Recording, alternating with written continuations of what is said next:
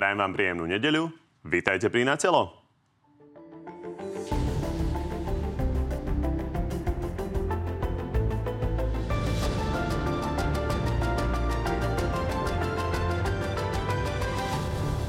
Prezidentka a vláda idú do právnej bitky. O zrušení špeciálnej prokuratúry či znižovaní trestov za krádeže a korupciu rozhodne Ústavný súd. Koaličnú novelu tam posiela Zuzana Čaputová. Tento spor medzi vládnou koalíciou na jednej strane a opozíciou, mnohými odborníkmi a mnou ako prezidentkou republiky na strane druhej už treba rozseknúť. A jediný, kto o tom môže kvalifikovane rozhodnúť, je Ústavný súd. Prezidentka podpísala zákon, s ktorým nesúhlasí. S odôvodnením, aby mal ústavný súd viac času na rozhodnutie o ňom. Nevyužila svoje právo vetovať zákon, kedy by sme mohli niektoré drobnosti opraviť. Bežný človek tomu nemôže rozumieť inak, ako že hlava nášho štátu s kritizovanou novelou plne súhlasí. Medzi prezidentským palácom a úradom vlády sa pritom schyluje aj k ďalšiemu konfliktu, a to pre šéfa SIS. Prezidentka hovorí, že s vymenovaním či nevymenovaním syna Tibora Gašpara, Pavla Gašpara, sa nechystá ponáhľať. Je trestne stíhaný, není. Je to človek, ktorý nemá absolútne žiadnu odbornú spôsobilosť eh, viesť spravodajskú službu. Všetci koaliční partneri rešpektujú túto nomináciu. Nielen o tom už s dnešným hostom. No a našim dnešným hostom je prezidentka Zuzana Čaputová. Dobrý deň, vítajte. Dobrý deň, ďakujem za pozvanie. Tak poďme pekne po poriadku. V podstate si ideme rozobrať do veľkej miery to, čo sme už počuli v úvode, aby sme rozumeli tým vašim postojom, lebo faktom je, že vy ste tú vládnu novelu trestného zákona naozaj kritizovali, takže možno trochu prekvapivé, že prečo ste ju teda podpisovali. A toto hovorí na ten váš nesúhlas a zároveň podpis šéf hlasu a šéf parlamentu. Má ho vrátiť parlamentu s konkrétnymi pripomienkami, aby poslanci dostali možnosť svoje rozhodnutie korigovať. Pani prezidentka túto možnosť premárnila a zákon podpísala a vyjadrila s ním súhlas. Vy ste zvážovali, že by ste ten zákon vetovali? Samozrejme. A rada to vysvetlím, pretože uh, je úplne zjavné, aj vy ste to spomenuli v úvode tej otázky, že môj postoj k navrhovanej zmene, respektíve už schválenej novele, je kritický od samého začiatku. Ešte v decembri som vyzývala vládu, aby zišla z kratšej cesty a dala to do riadneho legislatívneho konania. V mojom mimoriadnom vystúpení v parlamente som upozorňovala na konkrétne dopady na bežných ľudí, ktorí táto novela bude mať a v súlade s tým uh, tú novelu teraz namietam na ústavnom súde. Ale veľmi rada vysvetlím to, čo znie alebo vyznieva ako paradox, že na jednej strane podpis a na druhej strane uh, cesta na ústavný súd. Hneď tesne potom, ako bol v parlamente tento zákon schválený, moja prvá reakcia bola aj vzhľadom na to, čo sa ukázalo v dopade na znásilnenia alebo vraždy, na násilné trestné činy, ale aj celok, je, že urobím všetko preto, čo je v rámci mojich právomocí možné, aby som tú novelu dala na ústavný súd, aby ju posúdil a aby mal možnosť prípadne ešte pozastaviť jej účinnosť. A nevyhnutným predpokladom k tejto ceste, k ceste na ústavný súd bolo, že ten zákon som musela podpísať. Inou cestou by bolo, že by som ho vetovala. A v takom prípade by som jednak mal, musela mať dôveru, že to veto má zmysel. Poslanci koalície a v závere toho, toho termínu pán premiér Fico ma v liste jednoznačne uistil v tom, že veto by nemalo zmysel. Zaoberali by sa iba jedným, jedno, jednou jedinou námietkou a to sú premlčanie násilných trestných činov. A zároveň, iba ak by som to namietala v nimi stanovenej forme, ktorú mi doručil ako prílohu toho listu. To znamená, vylúčil akékoľvek iné námietky, že by mohli byť predmetom toho veta, že by sa nimi zaoberali. Zároveň chcem dodať, že ak by som zákon vetovala, tak oni majú na druhej strane plne v rukách, kedy by o mojom vete rozhodli. Je veľmi pravdepodobné, že by o ňom rozhodli 14. marca, deň pred účinnosťou zákona a na ústavný súd by som sa s môjim podaním pred účinnosťou zákona vôbec nedostala. Inak povedané, mala som dilemu v tom, že podpísať a dať to na ústavný súd, aby sa ústavný súd dostal k slovu, pred účinnosťou novely, alebo vetovať s tým, že som bola utvrdzovaná opakovane naposledy listom premiéra Fica, že to vlastne nemá zmysel, pretože okrem premlčania násilných trestných činov by sa so mnou o inom ani nebavili. A zároveň by som sa už nestihla obrátiť na ústavný súd. V tejto dileme som zvolila jednoznačne to, že podpis, hoci teda musím povedať, že nebolo vôbec jednoduché podpísať zákon, s ktorým nesúhlasím, ale s plným vedomím toho, že je to nevyhnutný procesný krok na to, aby sa k slovu dostal ústavný súd. Ono je to časová bitka, tak poďme to skúsiť vysvetliť aj tým, ktorí sa denne nezaoberajú platnosťou a účinnosťou zákona a legisvakančnou e, dobou medzi tým. E, tu vidíme vlastne, ako je to s dátumami. Vidíme, že vy môžete podať to podanie na ústavný súd povedzme v pondelok, možno v útorok. Účinnosť toho trestného zákona, teda moment, kedy všetky tie mm-hmm. veci, ktoré ste spomínali, vojdu v platnosť, tak je 15. Čiže máme tam vlastne 4 týždne. Takže celé je to bitka o čas, preto to tam dávate. Áno, doplnila by som, že toho 15. to nadobudne zverejnením zbierke zákonov nielen platnosť, ale aj účinnosť. To znamená, spustia sa účinky a v prípade tých premočaní trestných činov uh, stačí iba chvíľa účinnosti toho zákona a už to nebude možné vrátiť späť.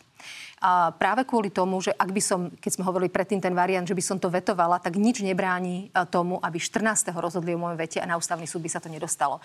A ak tu má niekto, ako som povedala aj v tom mojom vyhlásení, ako keby rozseknúť tento spor ten iný pohľad na to, aké to bude mať alebo nebude mať dopady, tak jediný, kto je kompetentný, je práve ústavný súd. Dobre, tak poďme na ten ústavný súd, ktorý bude o tom vašom návrhu čoskoro rozhodovať a premiér Fico k tomu vyhlásil toto. Politicky vyvoláva postup prezidentky úsmev na tvári. Čo je ale znepokojujúce, je istota, za akou prezidentka očakáva rozhodnutie ústavného súdu v jej prospech. Je to výsledok intenzívnej komunikácie medzi kanceláriou prezidentky a ústavným súdom, o ktorej posledných týždňoch a dňoch už čvirikajú aj vrabce? Komunikovali ste o tom s ústavným súdom? Samozrejme, že nie. A je to, pre mňa je to skoro až na pobavenie vidieť takéto niečo, že vlastne formou otázky premiér Fico vlastne spochybňuje integritu ústavných sudcov. To, že sa tu útočí medzi politikmi, na to sme si už zvykli, nevyberaným spôsobom, osobným spôsobom. Ale to, že vlastne spochybňuje to, že ja to mám dopredu dohodnuté s ústavnými sudcami, to je vlastne spochybnenie integrity ústavných sudcov. Čo je pre mňa nepripustné, lebo toto je spochybňovanie útok na demokraciu, keď to poviem inými slovami ja nemám žiadnu istotu o tom, ako rozhodne ústavný súd. Ja mám istotu o svojom kroku. Keď v dileme, či sa môjim e, podaním by zaoberali poslanci v rámci VETA alebo ústavný súd, tak určite mám väčšiu istotu, že ústavný súd si moje podanie aspoň prečíta a budem, budem o ňom uvažovať právne a nie politicky, na rozdiel od poslancov v prípade uplatnenia práva VETA. Zároveň chcem dodať, že retorika, ktorá vlastne vzbudzuje podozrenia o tom, že ja alebo niekto iný z opozície alebo iný, kto s nimi nesúhlasia, konáme nekalo, pozrite sa, keď tu boli voľby, tak sa hovorilo o tom, ako budú voľby zmanipulované. Vyhral smer. Je to výsledok zmanipulovaných volieb. Potom bola tu teória o tom, ako nepoverím Roberta Fice zostavovaním vlády. Takisto klamstvo toto nie, sa nezakladá absolútne na pravde. Ja mám istotu v tom, že v tej dileme som sa rozhodla správne. Nemám žiadnu istotu v tom, ako rozhodne ústavný súd. Jedna vec je téza, že vy by ste si vybavili rozhodnutie ústavného súdu, ale tu je možno téma o tom, že či ste hovorili sa o šéfom súdu pánom Fiačanom o tom, že či to dokážu stihnúť napríklad. Nie, vôbec nie. Nehovorila som s ním v tomto období, že vôbec o ničom, ako keby stretli sme sa na oslave pána Šustera, kde sme si podali ruku v prítomnosti desiatok ďalších ľudí. To je akože absurdné, že by som si... Viete, ono to vlastne tak trochu svedčí o mentálnom svete niekoho iného ako mňa. Ja si neviem predstaviť, že by som teraz viedla aj dialog o počasí so súdom alebo sudcami súdu, ktorí rozhodujú o mojom podaní, alebo budú v blízkom čase rozhodovať o mojom podaní, čo som avizovala v podstate už od decembra. Na druhej strane musíte mať nejaký odhad. Dokedy je podľa vás reálne, aby ústavný súd zaujal nejaké stanovisko?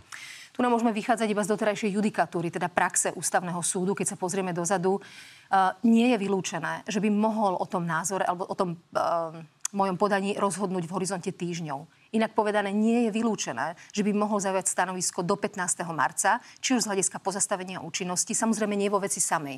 Lebo to, o čo ho žiadam, je, že zastavte účinnosť, ktorá má nastúpiť 15. marca a potom je samozrejme čas, niekedy to trvá aj roky, kým sa posúdi ústavnosť samotného zákona. Samozrejme nebude definitívne rozhodovať na tom, o tom, teda, aký má na to názor, to ste už spomenuli, ale na to, aby nejakým spôsobom teda pozastavil tú účinnosť, musí vydať nejaké predbežné opatrenia. A poslanec SNS Roman Michalko tu vlastne minulý týždeň tvrdil, že podľa neho je to veľmi, veľmi nepravdepodobné. Jedna vec je verejná mienka a druhá vec je, aké sú reálne podmienky na predbežko. Predbežko je veľmi, veľmi málo kedy používaný inštrument, ktorý má ústavný súd, takže hlboko nepredpokladám, že by sa toto použilo. Mieli sa podľa vás? Hm. Je to samozrejme výnimočný inštitút a toho som si vedomá. Preto to podanie na ústavný súd je zdôvodnené na vyše 50 stranách a je veľmi poctivo zdôvodnené. Aj to, prečo navrhujem pozastavenie účinnosti. A ako som povedala, nemám v tom síce žiadnu istotu, ale mám v tom aspoň predpoklad a logiku. To, čo sa tu udialo z hľadiska procesu aj obsahu tej novely, je absolútne výnimočné. Zásah do práv poškodených osôb je takisto výnimočný a mimoriadný, ktorý hrozí účinnosťou zákona 15. marca. A s týmto odôvodnením žiadam súd, aby zvážil zvážil takýto mimoriadný inštitút, ktorý samozrejme je stihnutelný a ja si myslím, alebo som presvedčená, že je v tomto prípade aj na mieste. A nebolo by to prvýkrát, samozrejme, ústavný súd to už v minulosti veľakrát urobil. My sa o tom obsahu samotnom ideme samozrejme hneď baviť, ale treba dokončiť tento proces, ktorý mm. budeme sledovať v podstate najbližšie 3-4 týždne. Je to síce zložité, ale bude to dosť podstatné. Takže naozaj pozastavenie účinnosti zákonov to sa nedieje na dennej báze, ale okrem toho je tam aj dôležité, že vstupujú do toho rôzne ďalšie lehoty. Poďme si len pripomenúť, že koľko sa ku vám vlastne dostával ten zákon na to, aby ste o ňom rozhodli z parlamentu cez úrad vlády do prezidentského paláca.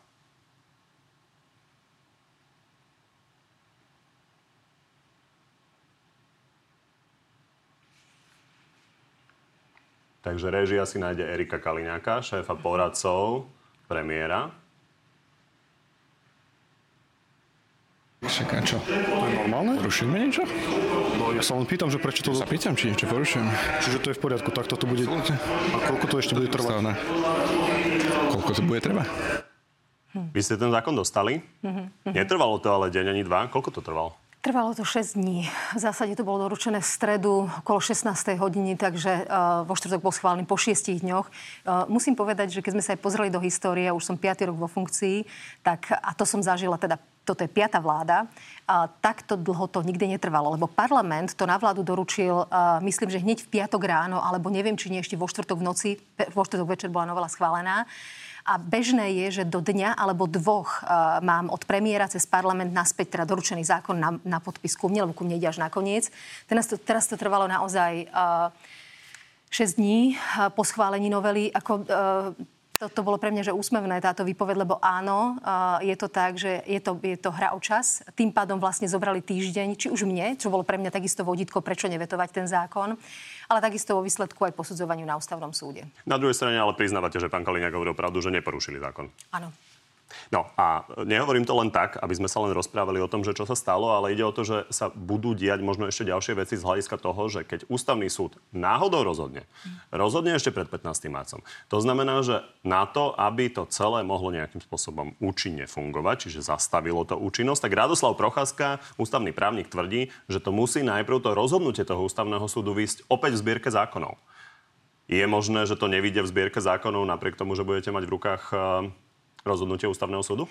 Možno je všetko, ale chcem povedať, že Uh, celá táto hra o čas, ktorej sme svedkami, to znamená od toho, že to ide celé v skrátenom legislatívnom konaní. Uh, celý ten proces, ktorý sme boli svedkami v parlamente, že sa obmedzovala uh, diskusia poslancov, opozičných poslancov za neprítomnosti väčšiny koaličných poslancov. A že celo t- ten proces je znásilný z hľadiska príjmania takto významnej a veľkej zmeny. A potom 6 dní sa čaká, kým mi príde zákon na podpis. A teraz ja som v piatok podpísala zákon, ešte e, do hodiny, alebo v to poobedie v piatok bol ten zákon doručený Národnej rade Slovenskej republiky, ktorá ho potom doručuje na ministerstvo spravodlivosti, ktoré má zabezpečiť jej zverejnenie. Toto sú otázky hodín. Ja predpokladám, že v pondelok nič nebráni tomu, aby bol zákon zverejnený v zbierke zákonov. Mimochodom, ale môžem očakávať aj to, že vláda bude čakať až do 15. marca, že, že bude robiť všetky možné ako keby obštrukcie a čakanie na to, aby ani ten zákon nebol zverejnený.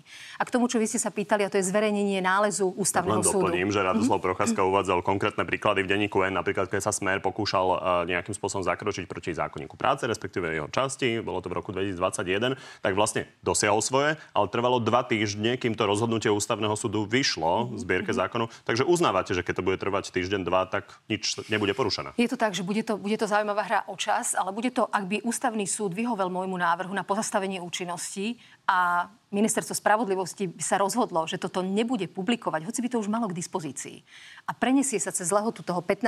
marca, tak to bude veľmi účelová hra, ale hra proti ústavnému súdu. To bude veľký politický náklad. Ale zároveň v tom uh, podaní na ústavný súd uh, uvádzam aj tú skutočnosť, že zákon o konaní pred ústavným súdom umožňuje ústavnému súdu, aby sám stanovil lehotu vykonateľnosti toho rozhodnutia. Čiže aj touto cestou sa dá ísť, že ústavný súd, keď pozastaví účinky, ak sa tak rozhodne, sám stanoví termín vykonateľnosti tejto časti svojho rozhodnutia ešte predtým, než to bude zverejnené v zbierke zákonov. Takto to nám vychádza po právnej analýze a porade s mojimi ústavnými právnikmi. Dobre, takže váš výklad nie je taký ako ústavného právnika Radoslava Procházku. Je, je možné bez toho, aby to vyšlo v tej zbierke zákonov, aby to malo na to účinok. ustanovenie, ktoré hovorí o tom, že ústavný súd môže určiť termín vykonateľnosti. Ale viete, my sa teraz bavíme naozaj o extrémnej situácii, lebo keby sme fungovali normálne a štandardne, tak zákon môže byť v pondelok zverejnený v zbierke zákonov. Ústavný súd môže rozhodnúť, neviem, v nejakom pásme pred účinnosťou zákona tak alebo onak. A nič nebráni ministerstvu spravodlivosti, aby na druhý deň zverejnili v zbierke zákonov nález ústavného súdu. Ak budú hrať o čas, to, už, už toto je extrém, už toto je exces, o ktorom sa teraz rozprávame. Rozumiem prečo, lebo celé je to vychýlené od samého začiatku, toto konanie o, o tejto právnej norme. Tak pevne dúfam, že v tomto procese sa teda ľudia nestratili a tí, čo sa tým denne nezaoberajú, ale je to naozaj podstatné. Ale poďme k, tej, k tomu obsahu, to bude snať uh, už jednoduchšie. Hovoríte, že to teda pošlete niekedy v pondelok, v útorok, tak si poďme rozoberať, uh, že čo idete namietať. Jedna zo zásadných výhrad, ktoré opakujete, je skrátené legislatívne konanie. Minister spravodlivosti Susko tento váš argument ale odmieta neobstojí pri pohľade na zákony, ktoré podpisovala pani prezidentka v období predchádzajúcich vlád. Pritom takých zákonov boli desiatky a napriek deklarovaným výhradám k legislatívnemu procesu ich podpísala a nenapadla na ústavnom súde, ani sa nesnažila zabrániť ich účinnosti. Toto je fakt. To nesedí. To nesedí, pretože mnohé z nich som napádala aj na ústavnom súde, alebo mnohé z nich som vetovala z dôvodu skráteného legislatívneho konania. Ale zďaleka nie všetky. Zďaleka nie všetky, pretože Samozrejme, skrátené legislatívne konanie je legitímny nástroj vlády, keď je potrebné z vopred stanovených dôvodov využiť ako keby tento typ skrátenia a doručiť uh, ľudu nejakú právnu úpravu cez skrátené legislatívne konanie. Veď to je nástroj, ktorý máme v právnom poriadku. Ale to, čo je podstatné... Pán Susko spomínal skôr príklady, kedy ste protestovali proti tomu, že nemá byť použité, ale zároveň ste s tým Lebo nešli na ústavný tam, tam je, to, čo je kľúčové, je, že či je tu dôvod. Zákon hovorí o troch možných dôvodov, kedy sa dá uplatniť skrátené legislatívne konanie. Tvrdím, že v tomto prípade nebol prítomný ani jeden z dôvodov na skrátené legislatívne konanie a v minulosti som mnohé takéto zákony namietala, alebo ak išlo možno o drobnú vec, kedy ten zásah do intenzity práv to, tým skráteným legislatívnym konaním na druhej strane neznamenal zásah do ústavných práv občanov. Vtedy som možno bola ako keby, že otvorenejšia tomu, že OK, tuto to síce išlo rýchlo, ale išlo o drobnú vec, ktorá ani si nepamätám, akú teraz hovorím všeobecne. V princípe som tie veci buď namietala cez uh, právo veta, alebo namietala cez ústavný súd, najmä ak spolu s tým, tak ako v tomto prípade, bol zásah do práv poškodených. Napríklad, alebo iné ústavné práva. Koalícia navyše argumentuje tým, že de facto to nie je žiadne skrátené legislatívne konanie kvôli tomu, že sa o tom dva mesiace de- debatuje. To tiež nesedí, pretože skrátené legislatívne konanie je osobitný inštitút. Ak by ho bolo možné nahradiť iba parlamentnou rozprávou, tak tu vôbec inštitút skráteného, teda riadneho legislatívneho procesu ani nemáme. Ten riadny legislatívny proces to sú naozaj jednak, že to je iný časový priestor, kedy sa tá norma tvorí, kedy sú prizývané subjekty do toho, ale hlavne kedy ho môžu v rámci medzirezortného pripomienkového konania rôzne subjekty pripomienkovať. Povinné subjekty, verejnosť a potom v rámci rozporového konania s nimi ten, kto ten zákon pripravil, ho musí vykonzultovať a nejakým spôsobom vysvetliť, prečo ide odignorovať zásadné pripomienky. Jednoducho je to proces, ktorý je otvorený expertom, odbornej verejnosti alebo všeobecnej verejnosti. A to, čo sa udialo v parlamente, áno, veľa hodín sa tam porozprávalo, ale keď si všimnete tú rozprávu, keď si pamätáte, ako to prebiehalo, najmä tam boli prítomní opoziční poslanci, ja som to v, tej, v tom môjom vystúpení v Národnej rade nazvala, že hovorili obrazne povedané do tmy. Pretože aj z predstaviteľov vlády tam sedel jeden minister častokrát nesúvisiacou agendou, alebo predstaviteľ rezortu, ktorá agenda nesúvisela. Čiže toto absolútne nejakým spôsobom nenahrádza MPK, teda medzirezortné pripomienkové konanie, s ktorým som mala ja osobne skúsenosť, keď som zastupovala verejnosť, ešte dokonca aj za vlád Smeru. Stretla som sa s normálnym, kvalifikovaným, odborným prístupom a debatou o tej norme, ktorá bola predmetom eh, MPK. Okrem iného tam niektorí koaliční, eh, teda opoziční poslanci aj čítali niekoľko hodín návrhy a koalícii potom postupne došla trpezlivosť eh, a Peter Pellegrini vlastne navrhol teda, aby sa skrátila tá skrátená rozprava. A to vám pomôže v argumentácii na ústavnom súde? Aj to je súčasťou mojej argumentácie na ústavný súd. Pretože to skrátené legislatívne konanie, ono malo mm, aj jednak, že teda absencia toho zákonného dôvodu na ňo, ale samotná tá rozprava, ten priebeh v parlamente, kedy bola uťatá rozprava e, v čase, keď išlo o samotný zákon, nie o skrátené legislatívne konanie, ale o obsah zákona, tak tam bolo ako keby skrátené, tuším, na 20 hodín, 62 hodín a potom z 54 príspevkov iba dva príspevky dostali priestor na debatu. Poďme ďalej, lebo opozícia napríklad tvrdí, že koalícia koalícia rozhoduje v konflikte záujmov, že tieto zmeny v trestnom zákone sa dotknú aj jej blízkych ľudí, ako pán Výboch, ale dokonca priamo aj jej poslancov, ktorí sú obvinení. Napríklad Tibor Gašpar to ale odmieta. Zákon sa príjma pre všetkých občanov Slovenska, zákon sa nepríjma pre Tibora Gašpara. Plánujete toto riešiť v tom podaní na ústavnom súde? Samozrejme, že aj to je e, obsahom jednej časti podania na ústavný súd, pretože k tomuto už ústavný súd judikoval, k tomuto vyjadril svoj názor, že tam vlastne tá novela bola tvorená a samozrejme aj odhlasovaná v parlamente, parlamente ľuďmi, ktorí z toho budú mať osobnú výhodu. Je na posúdení ústavného súdu, ako intenzitu zásahu toto z hľadiska kvality tej normy vo výsledku alebo jej protiústavnosti má, ale samozrejme, že je to súčasťou mojej argumentácie. Pánovi Gašparovi by potenciálne sa mohol znížiť trest v prípade, že by mu bol udelený v tej jeho kauze. Ako vnímate, že tá novela vlastne, keď vstúpi do účinnosti, tak e, sa premočia viaceré kauzy, ako napríklad Petra Kažimíra, Jaroslava Haščáka, to vidíme v grafike pána Vyboha? V tom kontexte, ako ste sa ma pýtali pred chvíľočkou, že je ako keby, ako, ako sa tak obrazne hovorí, že keby to chceli robiť pre niekoho, nevyzeralo by to asi inak. Ale to, čo mňa na tej novele nesmierne ako keby tlačí, znepokojuje a vadí mi na tom, je to, že tá novela má obrovský dopad na bežných ľudí. Či už ide o majetkové trestné činy, aj tie násilné trestné činy, o ktorých sa hovorilo, teda, ktoré zbudili takú vlnu emócií úplne logicky a prirodzene.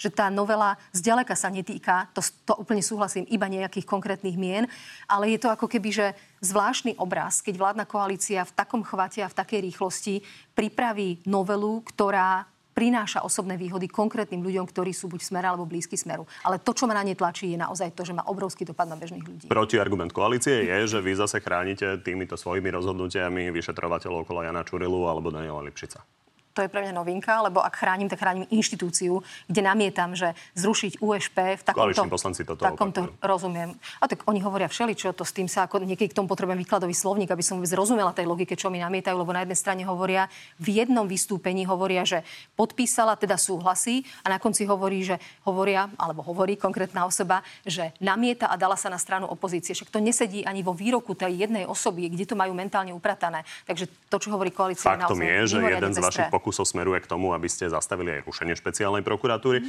Myslíte si, že je ešte možné, že by nezaniklo? Lebo priznávate, že naozaj v ústave napísaná nie koalícia má možnosť legálne ju zrušiť? Mm-hmm. Keď hovoríme o tom, že som ústavný súd požiadala o pozastavenie účinnosti, tak minimálne by sa ako keby nespustil ten proces jej rušenia, kým ústavný súd neposúdi to, či to zrušenie je alebo nie je v súlade s ústavou. Chcem povedať, a myslím, že som spomínala aj v tom mimoriadnom vystúpení e, v parlamente, že vládna moc, vládna koalícia so svojou vládnou väčšinou v parlamente sa môže rozhodnúť, že orgány vymožiteľnosti práva budú mať inú podobu. Vrátanie toho, že sa rozhodne, že zruší špeciálnu prokuratúru. To je legitímne, môže to byť legálne. Problém ale je, akým spôsobom sa to udialo. Opäť, zmena takéhoto systémového nastavenia v skrátenom legislatívnom konaní bez zákonného dôvodu nie je na mieste. Tomu, keď tak mala predchádzať odborná debata. Zároveň tomu, podľa môjho názoru, malo predchádzať to, že ten časový priestor medzi tým, že sa zruší takáto inštitúcia a kým to prejde tá agenda niekoho, na niekoho ďalšieho, že sa tam vytvorí nie 4 dní, 5 dní časový priestor na to, aby 15. sa teda na to 15. Marca má byť účinný áno, zákon ako, ako celok a 20. A má byť tak, zrušená špeciálna prokuratúra. Presne tak, čiže ak toto má prísť, že to sú že vyše tisícky živých spisov, má to prejsť na krajské prokuratúry, kde predpokladám, že uh, prokurátori a prokurátorky krajských prokurátor majú čo robiť, že tam není teraz ako nejaké prázdno, kam toto môže nastúpiť. A v trestných konaniach tam je to osobitne citlivé, pretože tam ide o čas, tam sú kvôli ochrane práv obžalovaných alebo obvinených, tam, tam naozaj ten čas časové hľadisko je veľmi dôležité aj pri poškodených. Čiže urobiť to takto rýchlo, týmto spôsobom je podľa môjho názoru v rozpore s ústavou a preto to namietam. Ak sa vládna koalícia legitímnym spôsobom zdôvodnene rozhodne rušiť akúkoľvek inštitúciu, tak tam by som problém žiaden nevidela. Ja sama som samozrejme zástankyňou úradu špeciálnej prokuratúry. 20 rokov tu funguje proti organizovanému zločinu a e, korupcii. Ja nevidím, ako keby, ešte je dôležité povedať, že ten argument na rušenie bolo, že porušovanie ľudských práv, ktoré mal konštatovať ústavný súd súd. V tom vystúpení v parlamente som hovorila o tom, že našli sme 6 judikátov, ktoré sa týkali USP. Boli tam porušenia práva typu, že nebol umožnený kontakt s blízkou osobou, prehliadka priestorov a podobné veci porušenie práv. A je dobré, že to ústavný súd dešifroval, judikoval a, a určil, lebo to nemá byť. Ale ani jedno z toho nebolo, že tu bola zneužitá moc a bolo tu vedené nezákonné trestné konanie z tých šiestich judikátov, ktoré sa vzťahovali na postup USP. Tam za na druhej strane treba povedať za koalíciu, že ona hovorí, že nie je 6, ale ich uh, desiatky. 2030 si, nechala som si ich doručiť že od pána priamo ministra. ne, nedotýkajú sa špeciálnej prokuratúry vo výsledku, ale spomína sa tam špeciálna prokuratúra a to, čo nejakým spôsobom robila. Toto je, ale toto je debata, to je, ktorú sme to už je veľakrát veľká Ale... manipulácia, lebo ak rozhodne napríklad špecializovaný trestný súd na základe obžaloby USP, teda prokuratúry, a teraz hovorí, že to, že nález, alebo rozhodnutie, pardon, uh, súdu bolo na, na návrh nejakého subjektu a že ten subjekt je za to zodpovedný, tak to je ako keby rozhod- teda zodpovednosť hľadiska ústavnosti nesie orgán, ktorý rozhodnutie vydal. To Spomínali ste generálnu prokuratúru, tá tvrdí, že sa to stihne, respektíve Maroš Žilinka hovorí, že sa to stihne nejakým spôsobom prevziať a, teda a, všetku tú agendu. A vy ste s ním ako hlavou prokuratúry na rozdiel od Petra Pellegriniho nekomunikovali o tomto? Nie, v tejto veci sme spolu nekomunikovali. Videla som jeho stanoviská k tomu samozrejme, ale ne, nestretli sme sa k tomu. Poďme na ďalšie vecné argumenty.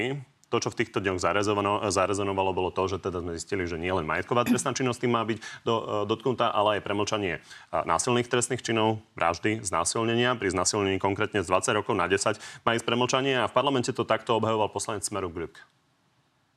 Premlčacia doba začína vždy plynúť momentom znásilnenia tej ženy. Tak asi o tom vie, všimne si to, keď ju niekto znásilní a môže ten trestný čin nahlásiť. Naopak, podľa nášho názoru je takáto do- zmena dobrá a nevyhnutná, pretože motivuje ženy, aby takéto trestné činy boli okamžite nahlásené. Ako vnímate tento argument? hľadám vhodné slova.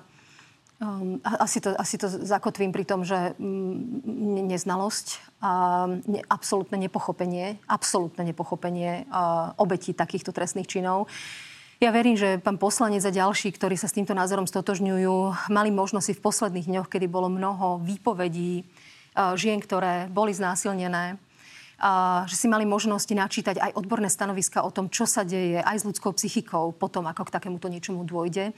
Ja sama som veľmi blízko poznala osobu, ktorá bola v detstve opakovane v 5 rokoch svojho, svojho veku, uh, opakovane uh, sexuálne zneužívaná a to uvedomenie, že sa niečo také vôbec stalo, prišlo ďaleko, ďaleko neskôr. A viem, že tam ten, ten psychologický efekt toho zmrznutia, strachu, pocitu viny, to, čo na čo poukazujú odborníci, to vôbec nie je také ľahké. Napokon štatistiky ukazujú, že veľmi málo žien sa rozhodne konať. A je to, je to mimo, je to exces, je to v rozpore s trendom, ktorý aj, aj tie manipulatívne informácie o tom, že však okolité krajiny, no keď sme sa na to pozreli bližšie, tak okolité krajiny možno v základnej skutkovej podstate, ale už ako náhle tam bolo, že to malo dopad a tak ďalej, už to bolo ďaleko niekde inde z hľadiska premlčacích lehôd. Ja verím a zdá sa aj z tých reakcií viacerých aj koaličných poslancov, že toto si uvedomili, že a takisto aj v prípade vraždy, napríklad vraždy uh, Daniela Tupého, uh, že toto, toto bolo presne to, čo bolo ako keby... Uh, niečo, čo tá novela priniesla. Ja som upozorňovala, že ani len nevieme a ani neviete, čo všetko to, to prinesie. Lebo to postupné dešifrovanie sa ukazovalo až následne od právnikov, aj prokurátorov samotných, ktorí o tom písali, že jeda, to znamená ešte toto, že pri každej jednej debate si uvedomili nový dopad tej novely. Ja dúfam, že poslanci, tak ako to deklarujú, si, to, si toto uvedomili v priebehu týchto posledných dní a, a tá zmena je v ich rukách, ako som povedala aj pri tom vyhlásení. Na to moje veto vôbec nepotrebujú. Koalícia tvrdí, že má dobrý zámer, že chce vytvárať rôzne centrá, rôzne ľahké nahlasovanie To je určite a dobré. prívetivé nahlasovanie polícii, aby tie ženy neboli a, stresované. Uvidíme, ako to napokon dopadne, lebo je pravda, že mieni s tým niečo robiť bez ohľadu na to, čo sa teraz deje okolo ústavného súdu. Takže a, vy ste spomínali ale vraždu, konkrétne vraždu Daniela Tupého a minister vnútra tu v Natelo Plus v útorok tvrdil, že by nemalo dôjsť k premočaniu. Ja som sa bavil s pánom ministrom spravodlivosti, ktorý mi garantoval, že k premlčaniu nedôjde. Počas toho procesu, odkedy sa ten trestný čin stal, do dnešného dňa sa asi trikrát menil trestný zákon a tie e, celé aj premlčacie, aj trestné sadzby preto to posudzovanie toho, že podľa ktorého trestného kodexu platného to pôjde, vychádza zatiaľ tak, že ten trestný čin by sa premlčať nemal. Ale preto hovorím, ak by takéto podrženie tu bolo, koalícia je pripravená toto napraviť. Nám to, vychádza, sa? nám to vychádza inak. Nám to vychádza tak, že vzhľadom na to, kedy do, došlo k obžalobe podozrivého a teraz platí prezumcia neviny a teraz nejde o konkrétnu osobu, a, tak už to bolo v čase, kedy by vlastne spadol do toho koša premlčaných skutkov. Kiež by som sa mýlila, ale to nie, nie je samozrejme iba o tomto jednom príbehu. Sú vraždy, na ktoré sa toto bude vzťahovať niekedy naozaj prostredníctvom DNA, r- mimochodom rovnako aj pri znásilnení, sa až s veľkým odstupom času preukáže, že to je ten páchateľ, lebo sa vlastne ako keby um, zabezpečili dôkazy, ale nebol spárované s konkrétnym páchateľom. To sa deje aj pri vraždách, aj pri tom znásilnení. A práve kvôli tomu pri takýchto takýchto trestných činoch proti životu, zdraviu a tak ďalej je potrebné, aby tá premlčacia lehota bola aspoň tak dlhá, ako sme ju mali doposiaľ. Poďme k ekonomickej kriminalite, lebo o tejto napokon podľa koalícii uh, najmä malo byť. V jej prípade koalícia tvrdí, že potrebujeme drakonické tresty znížiť, pretože naozaj nezaube, nezaberajú a uh, stojí uh, za ňou v tomto smere aj člen súdnej rady a súdca Peter Šamko. Pani prezidentka sa míli v tom, čo tu hovorím stále, že vy máte mať, ten súdca má mať široké spektrum tej sadzby. Pani prezidentka vychádza z toho, čo som hovoril, že ak budeme zatvárať ľudí, tak vymizne kriminalita, ale tak to vôbec nie je. Už sme sa to naučili za tých 17 rokov. Ten páchateľ naozaj si neštuduje ten trestný zákon, keď ide vám vykradnúť byt. To asi priznávate, že väčšina zlodejov neštuduje trestný zákon? To uznávam, ale čudovali by ste sa, keď mi píšu listy a žiadajú o milosť, akí sú zdatní a podkutí. To neviem, či pán, uh, pán sudca má k dispozícii takéto, akí sú podkutí a vytrenovaní v tom, aké sú ich práva. A myslím si, že to je skôr signál, tá preventívna funkcia, to je jedna z funkcií trestného práva, uh, je práve to, že či sa tu postihuje kriminalita alebo nepostihuje, aký signál spoločnosti sa vysiela. Či to, že, že toto je fajn, že vlastne riziko podmienky uh, je niečo, čo ten páchateľ sa rozhodne risknúť alebo ustojiť pri, pri konkrétnom majetkovom delikte alebo pri konkrétnom uh, trestnom čine. Uh, ešte k tej pointe, vy ste sa ale pýtali, ak sa nemýlim na iné, predtým ako ste pustili, e, pustili tú ukážku.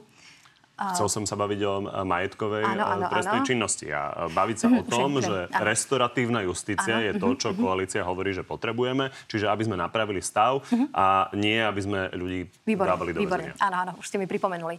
Predovšetkým chcem povedať, že pri niektorých uh, skutkových podstatách trestných činov, tých majetkových, uh, je úplne na mieste polemika o tom, že tie sazby mohli byť znížené. To vidíme aj napríklad v niektorých iných krajinách, že tie sazby boli uh, vyššie a je kľudne úplne legitimná debata o tom, že by mali byť nižšie. To myslím si, že ani nikto racionálne uh, uvažujúci nespochybňoval. Ale tu máme kombináciu znižovania sadzieb, zvyšovania hraníc škody, zároveň znižovania hraníc, kedy je možné uh, uložiť podmienečný trest, respektíve zvyšovania, pardon, a zároveň uh, aspekt premlčania.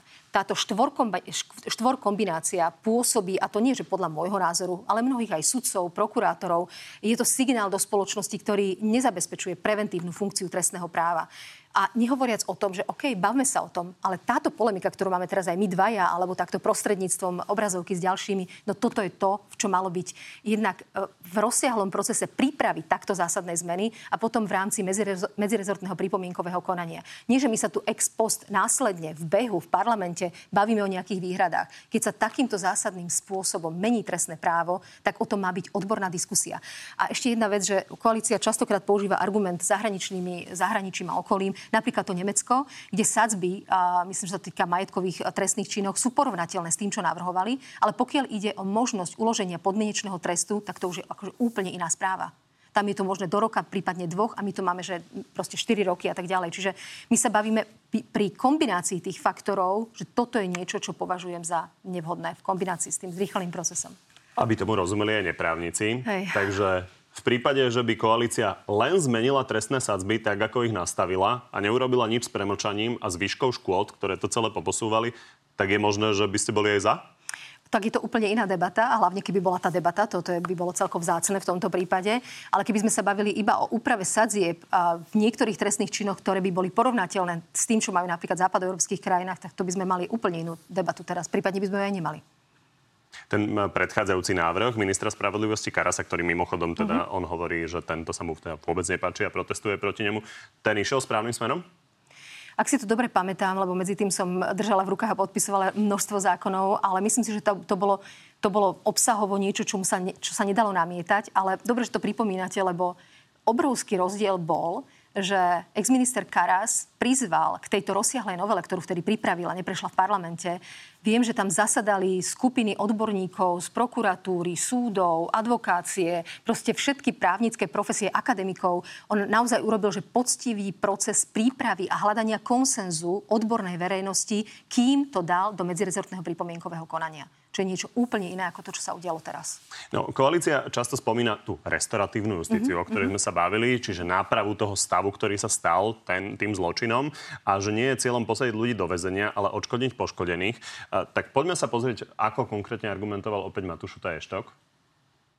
Dajme predsa priestor tým sudcom, aby oni mohli individualizovane rozhodnúť. Ak má raz trestnú sadzbu podmienka až 10 rokov, tak ten sudca zváži a rozhodne sa, či mu v rámci prevýchovy pomôže to, aby dostal podmienku a zaplatil vám ten milión a štátu 3 milióny, alebo je lepšie pre toho prvotrestaného, aby bol 10 rokov base toto ako vnímate?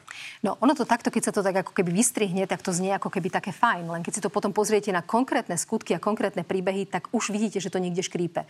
Je opäť legitímne baviť sa o tom, kde sa dá nastaviť tá hranica, či sa dá znížiť a či je rozumné ju znížiť, aby nemuseli ísť ľudia bezpodmienečne v tej hranici, kde je to teraz do, do výkonu trestu, to znamená do, do, výkonu, väz, do výkonu trestu, do, do väzenia, ľudovo povedané, alebo či je možné to podmienečne odložiť, alebo, alebo iné inštitúty rozšíriť pásmo domáceho väzenia. Toto je všetko legitímna debata.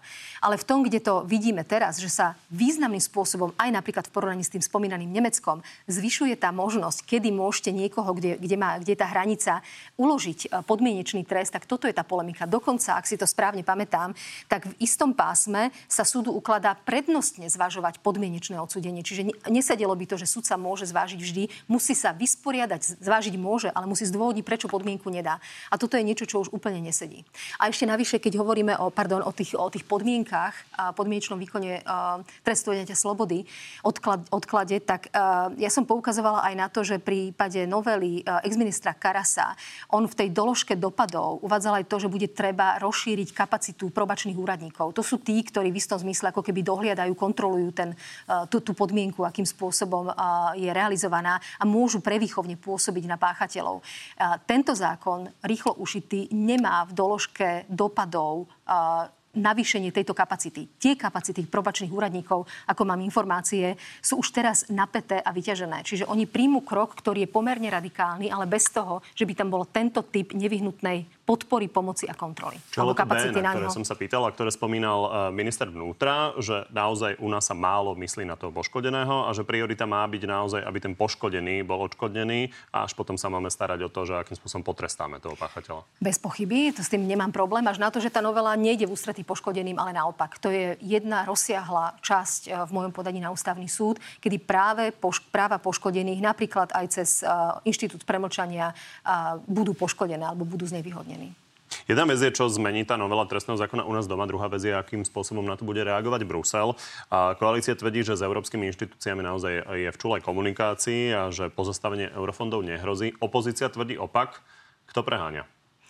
No ak beriem do úvahy to, čo je vo verejnom priestore, medializované stanoviska týchto inštitúcií, tak tu máme jasný signál z Európskej komisie, máme tu jasný signál z Európskeho parlamentu, máme tu opakovaný signál, ak sa nemýlim, aj opakovane, teda určite tu je stanovisko Európskej prokuratúry, ktorí namietajú rozsah novely, ale aj ten proces, ktorom bola schválená.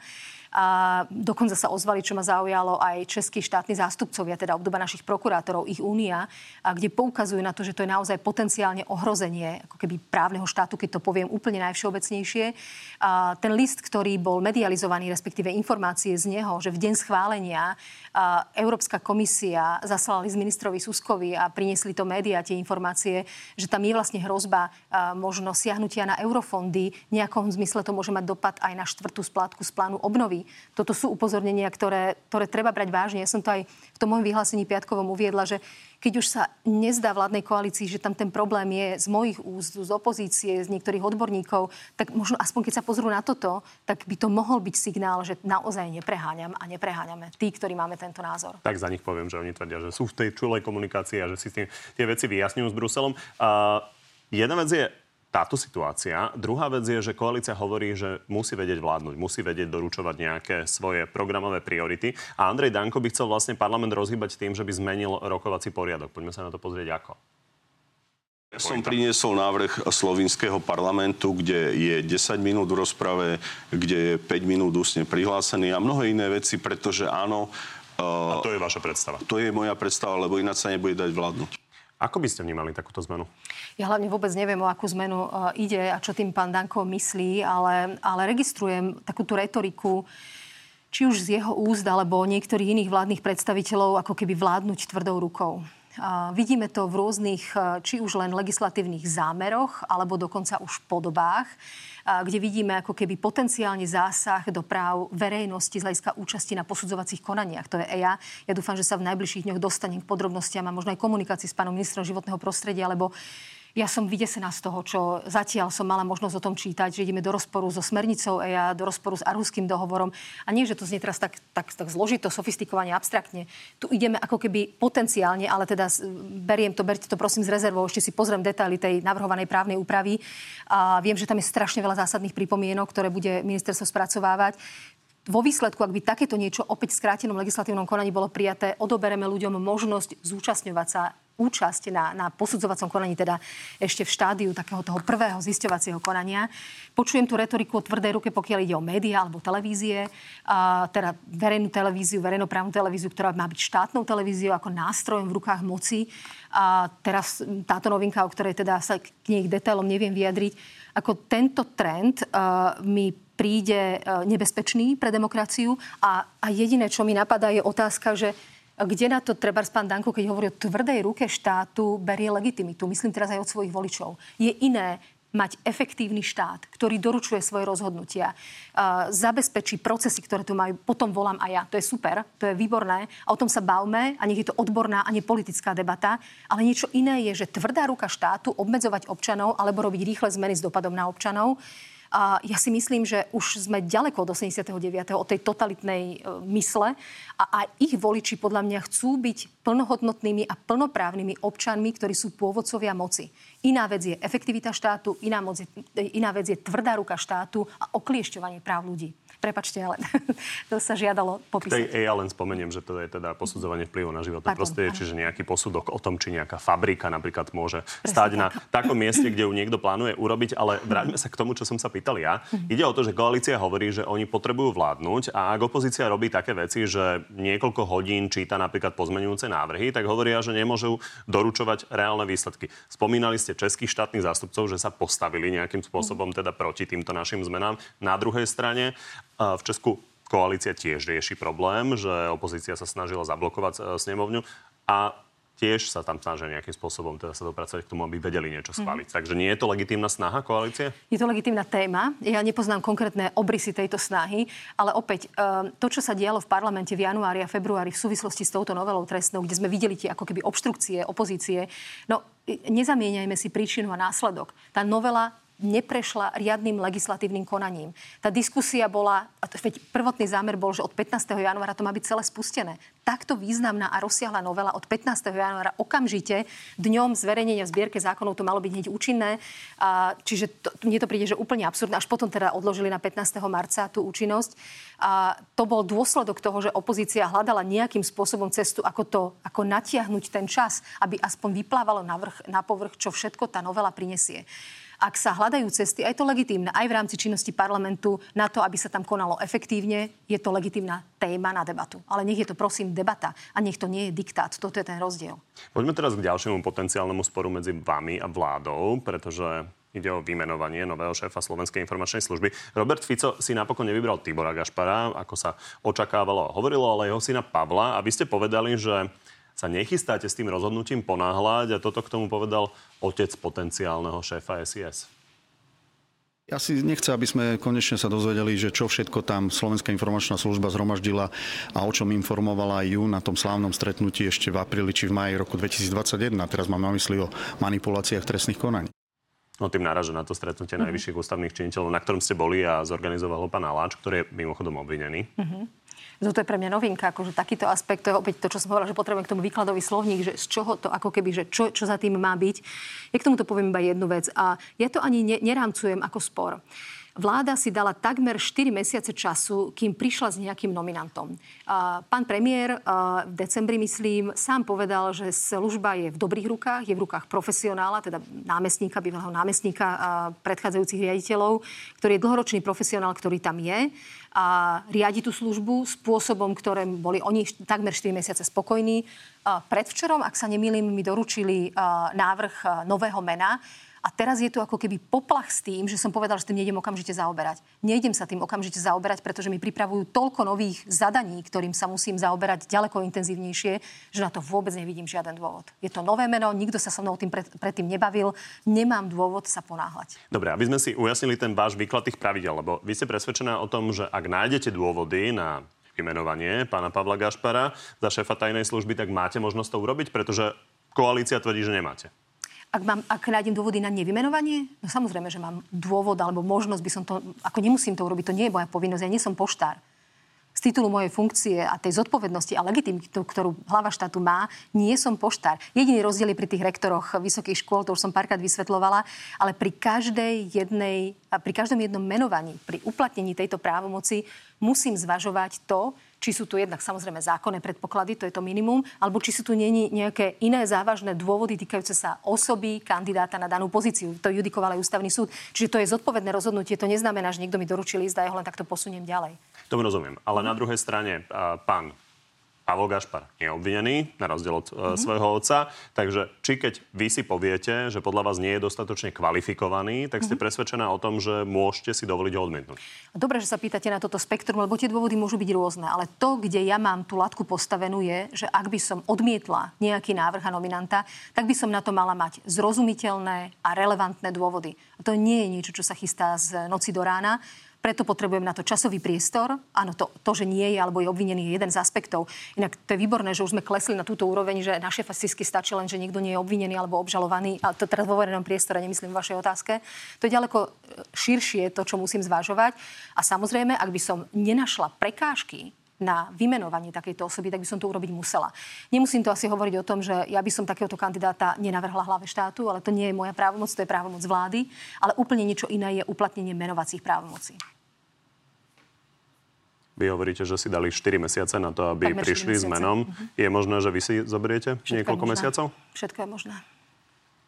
Budem Čo by bolo legitimné z, viacerých... z vášho pohľadu? Prosím? Čo by bolo legitimné z vášho pohľadu? Lebo urobiť si na to názor asi sa dá za dva týždne.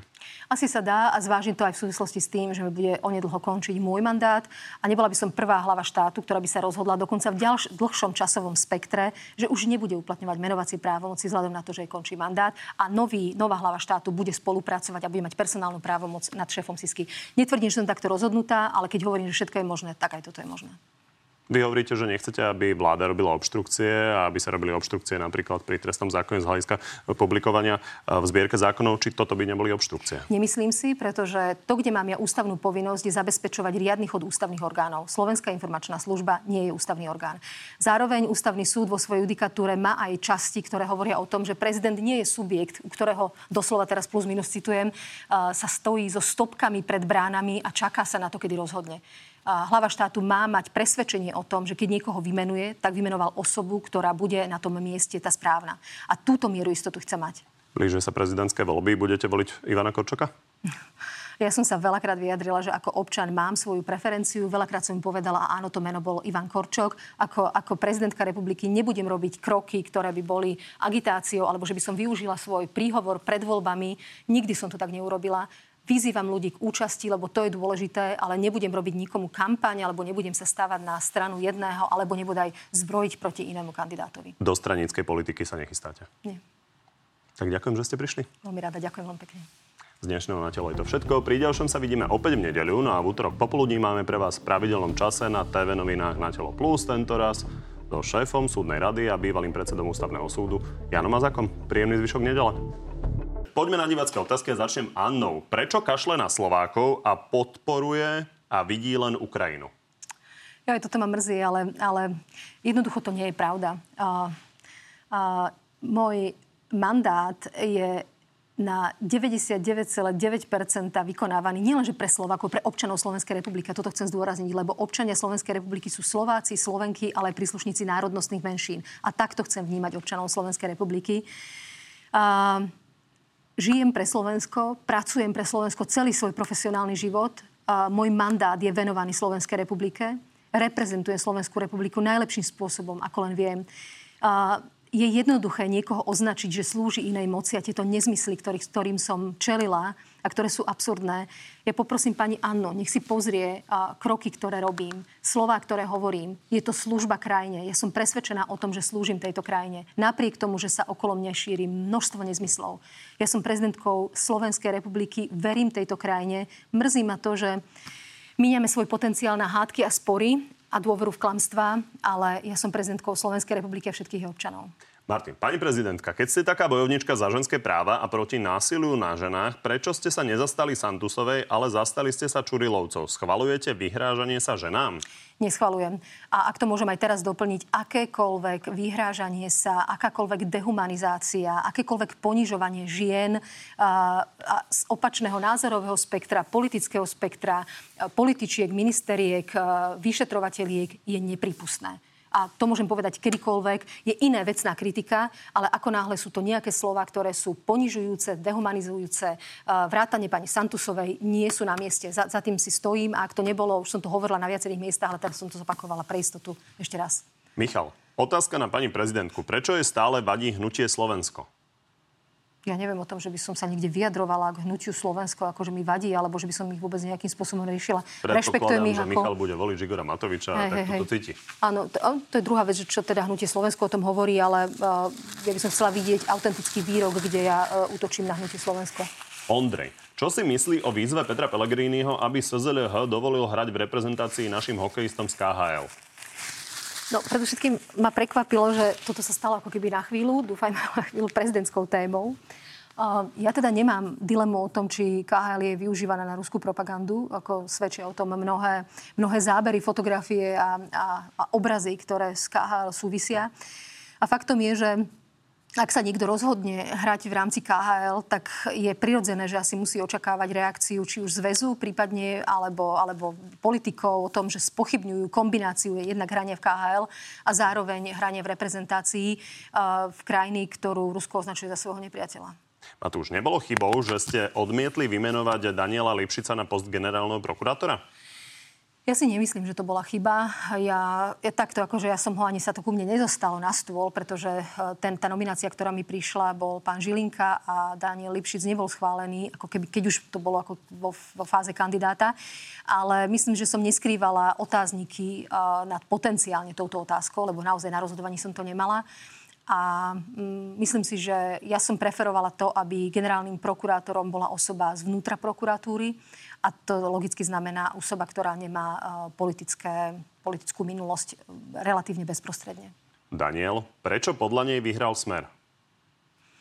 To je, to je dobrá otázka, asi je to na veľmi komplexnú odpoveď, ale um, myslím si, že to veľmi úzko súviselo s rokmi, ktoré sme predtým žili, veľkou mierou frustrácie, ohrození, kríz.